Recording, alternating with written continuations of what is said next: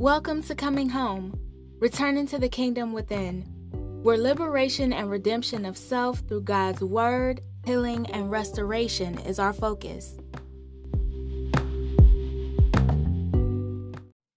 So, you've made the choice to go back home, but is it really that easy? I mean, is it really that easy to say, I want to go back home and go? In the natural world, it is. You pick a date and time, make traveling arrangements, pack your bags, and leave at your appointed time. But that isn't the case when going back home on a spiritual level to the place within. You can make that decision and speak it out of your mouth.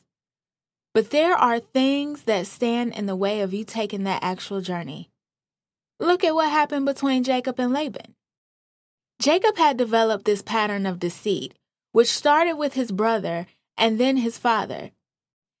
He physically left home because his brother wanted to kill him and went to stay with his uncle Laban and ends up falling in love with his cousin Rachel. Laban tells him, Cool, you can stay, and yes, I'll let you marry Rachel, but you need to work for me for seven years.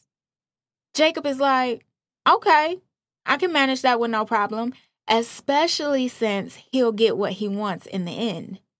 But he doesn't get what he wants. Instead, he gets tricked on his wedding night and ends up with Rachel's sister Leah. So he goes back to Laban and says, What is this? I said I wanted Rachel. Laban goes on to tell him the youngest doesn't go before the older, so I gave you Leah. I'll give you Rachel too, but you have to give me seven more years. And Jacob agrees. Fast forward 20 years. Yes, 20 years. Jacob worked 14 years for his two wives, plus an additional six to take care of Laban's flock of sheep. So Jacob goes to Laban and says, I'm ready to go back home. Give me my wives and children, and I'll be on my way. Laban looks at him and says, Nah, I can't let you leave me. I learned through divination that I'm well off because of you. Name your price and I'll pay it. And Jacob is like, Well, if you want to give me something, let me go through your herd and remove the spotted and speckled sheep. That will be my wages. On the other side of that, Jacob was still running game and being deceitful because he was breeding the spotted and speckled sheep to be stronger than the others, leaving Laban with the weaker herd. Shortly after this, God ended up speaking to Jacob, telling him to go back and that he would be with him. So Jacob packed up his wives, children, and possessions and left. But it didn't end there. Laban got wind that Jacob took off like a thief in the night and went after him. As Laban was going after Jacob and his clan, God spoke to him and told him, You watch what you say to him. Laban finally catches up to Jacob and asks him, Where are you going? You just up and leave without saying something? I didn't even get a chance to kiss my daughters or grandchildren. Jacob tells him that he was scared that he would take his family by force from him, but later gets the courage to take Laban to task and lets him have it. Jacob said, Look, what sin have I committed that you will hunt me down?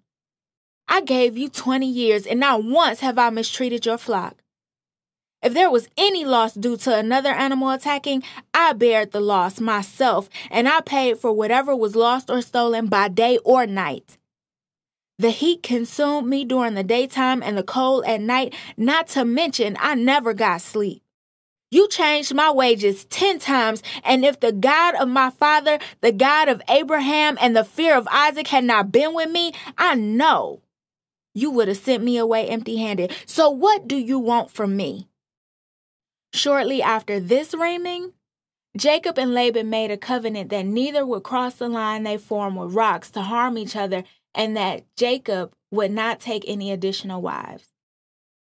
In case you missed it, Jacob asked Laban if he could leave and then stayed on longer after their conversation. It wasn't until God told him to go back that he got the courage to pack up and leave.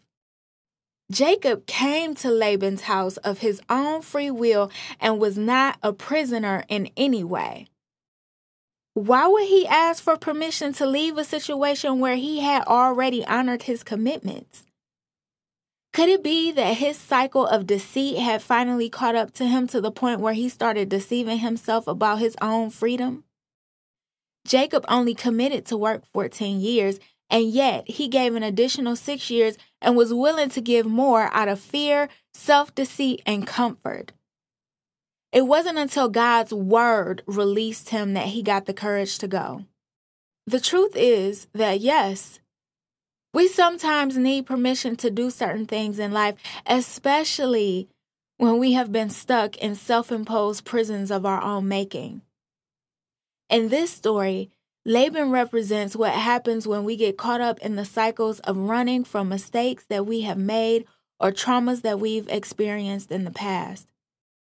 We end up making agreements with certain ideas and beliefs out of our shame, fear, guilt, or even hurt. Jacob didn't have to run. If he would have had the courage to own his part in the situation with his brother, I believe things would have played out differently. He wouldn't have had to miss out on the last years of his parents' lives, nor would this cycle have been passed down to his children. There was a part of Jacob that believed he deserved the punishment, and because he went to his jailer for permission to leave, the response was always no. But with God's permission, or in this case, God's mercy, Jacob felt free to return home and begin the process of making amends. I'm no different than Jacob. But for me, it was a cycle of blame and shame that had me captive. I kept waiting for them to release me, not realizing that I had made an open ended agreement with them both that was keeping me firmly in place. I was in a prison that had no door, and it wasn't until God spoke to me and said, Move, that I found the strength to walk away from blame and shame and embrace God's mercy and love. What about you? What has you bound and keeping you from taking the next step in returning home? Who are you seeking permission from to leave? If it is the things that have you bound, then you will never get free. But if it is God, God is saying, Come on, the door is open, and I'll see you when you get here.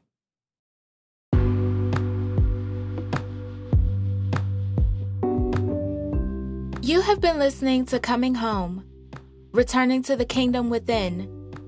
Join me every other Monday night for new episodes and questions that help guide you back to the person God created you to be.